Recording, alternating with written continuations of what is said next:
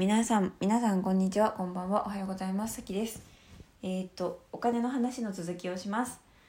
えっと今とってもいいことがあったのです。誰かに聞いてほしくて回しました。えっと結局その今月の支払いはそのさんまんえん足りませんっていう状態からいちまんえんのお布施をいただき、やったー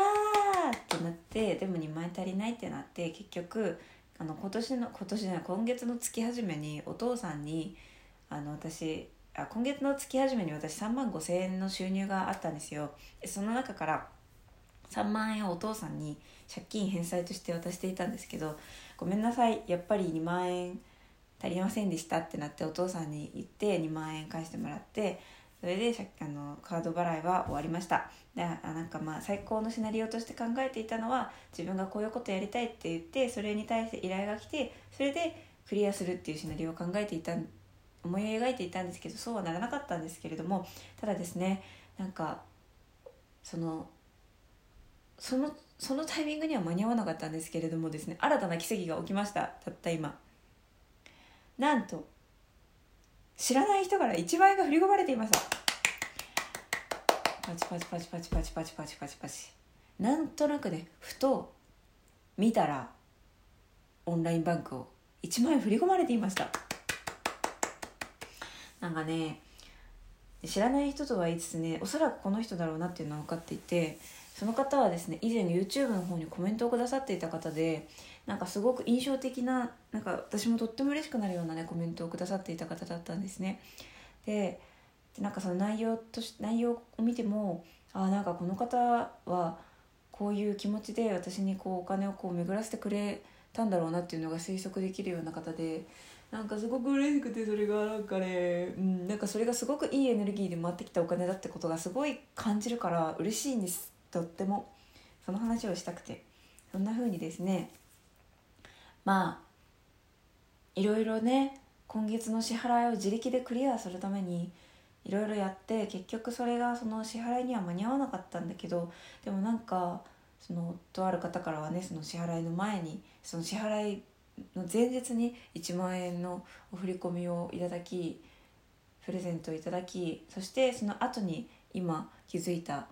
方にもいちまんえんのプレゼントをいただき、なんかそんな風に、なんかなんていうのかな、こうお金とのね、えー、接し方とかを考えていた時期だからこそ、ああ私のところにまたお金さんが来てくれたっていう喜びがすごくある。そして今来てくれたお金はもうめっちゃめでるだってなんかすごい考えてたから、お金と仲良くしたいなって、うん、なんか今まで結構こうエネルギーをなんかこう入れ出し入れのなんていうのかな出し入れの量をコントロールするためにこう 使, 使うみたいなことしてたことあって、なんか最近ちょっと私エネルギー停滞気味だから、ちょっとお金を使うことでこう送ることで入ってくるだろうみたいな、こうなんかコントロールしみたいな思考があったこともあったし、あとはなんかこうカードで今何千円か使うことで自分をこう追い込むことができるだろうみたいな、だから自分がこう怠けないために今お金使ってマイナスにしようみたいなこともね、ちょっと考えたことあったんですけど、結局それやると月末にお金を稼ぐことが義務になるというか、なんかマイナスのエネルギーでこうお金を稼ぐことになるなと思って、なんかそれは違うなってなったから、だからね、嬉しい今とってもん違うだからねだからそうじゃなくて、いちえんじゅうえんひゃくえんせんえんいちまんえんじゅうまんえんひゃくまんえんせんまんえんせんまんえんな、どんな金額でもこうやっぱりちゃんと対話して心よく心地よく送り出せるところに送り出すっていうことをしていこうって思いました。丁寧にねコミュニケーションしていこうと思いました。だ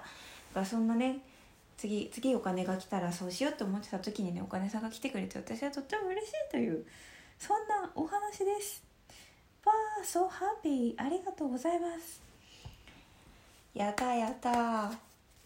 やったやったっていう話でした。ありがとうございました。聞いてくれて。なんかね、丁寧に優しくコミュニケーションしながらお金さんと仲良くしていきたいと思います。ということで、本当にいつも私の話を聞いてくれてありがとうございます。ありがとうみんな、ありがとう。 I love you。 そんな皆さんに今からタロットいちまい引きますね。急に今ね、ちょうど自分のために引いてたんですけど、なんとなくちょっとこれおまけでね、みんなに、今聞いてる皆さんに何かメッセージをねいただきたいと思います。タロットカードより。じゃあちょっと皆さんにメッセージをお願いします。ちょっとすごいアバウト、ざっくりですけどね、どんなメッセージが来るか分かりませんが、なんとなく読んでみたいと思います。えー、インナーチャイルドカードというですね、いろんな童話がね組み込まれている、童話が絵になっているカードをね私は愛用しておりまして、その中からいちまい出てきていただきましょう。君かな。ちょっと待ってね、今ねシャッフルしてたら飛び出してきたのがいちまいだったんだけど、ちょっとわかんない。私自分で選びたいんだけど、このいちまいの子はちょっと避けといて、後で開封しますね。さあ、ちょっと待ってね、今聞いてくれている人に向けて引きます。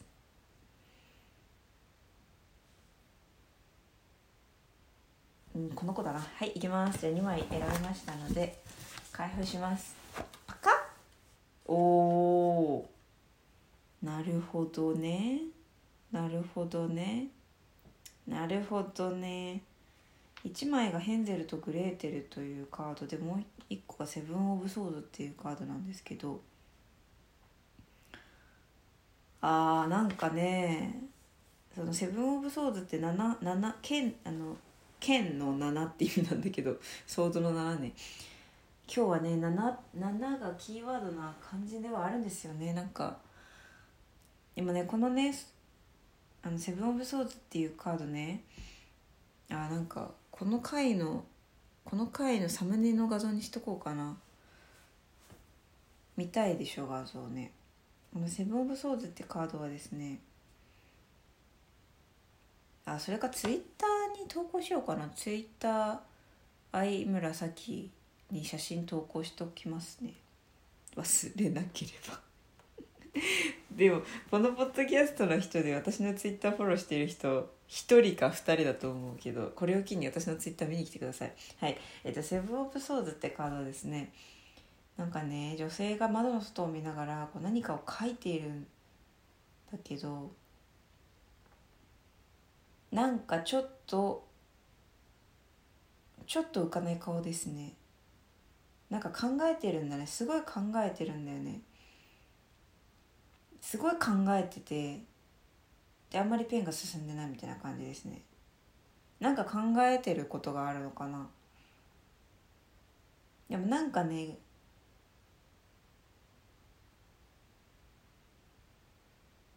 なんだろう、すごいすごい遠くを見てますね、この人は。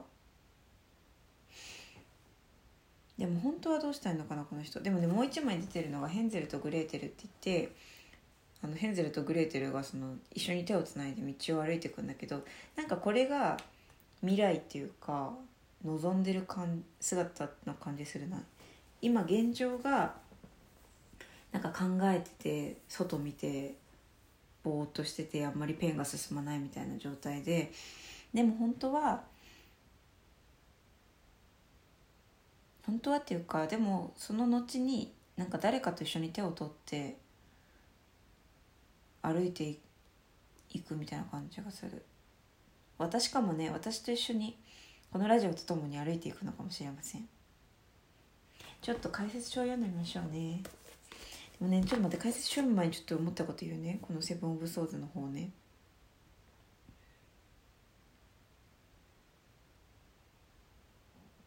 でも本当はね、この人ね、言いたいこととかね、思ってることとかね、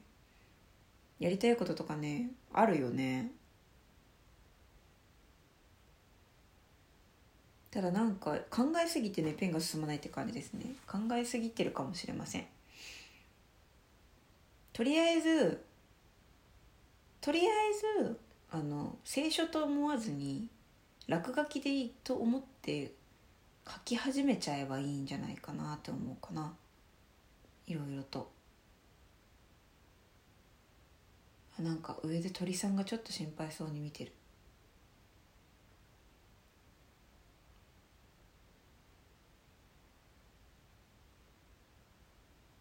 うん、なんかとりあえず書き進めて見てほしいかなって思う。へえ、なるほどな、面白い。初めて私なんかこうやってオンラインで顔の見えない人にリーディングしてる。何か思い当たることがあれば、てかなんだろう、このメッセージなんか自分に言われてる気がするっていう言葉だけ拾ってみてください。あ、なるほどね。このカードの今解説書を読むと、今静かな内省の時というカードらしいですね。あ、若い学者が聖なる情報を紐解く仕事に着手しています。沈思黙考、静かに考える時期を示している。あ、今なんか自分のことを内省する時期なのかな。みんなみんなというかこの中の誰かさん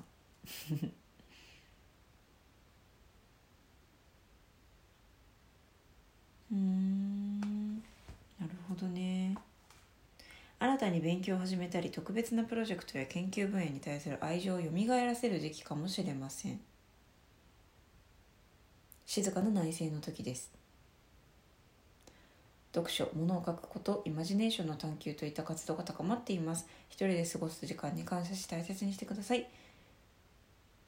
瞑想、内省、視覚化の手法をもっと学んでみてもいいでしょう。何よりも自分の中に安らげる場所を見つけてください。だって。うーん。まあね、一人で家にいることも多いかもしれません。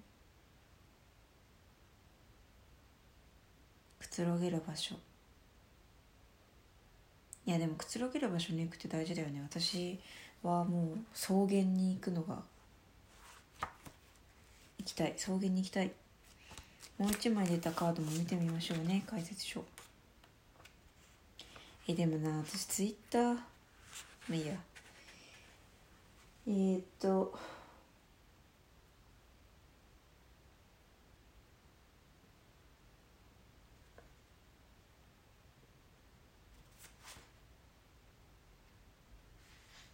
ちょっと解説書のまま読むね。結構意味わかんないかもしれないんですけど、えー、このカードはリーディングに現れるとき、意識下で霊的な通過儀礼あるいは統合が生じている場合があります。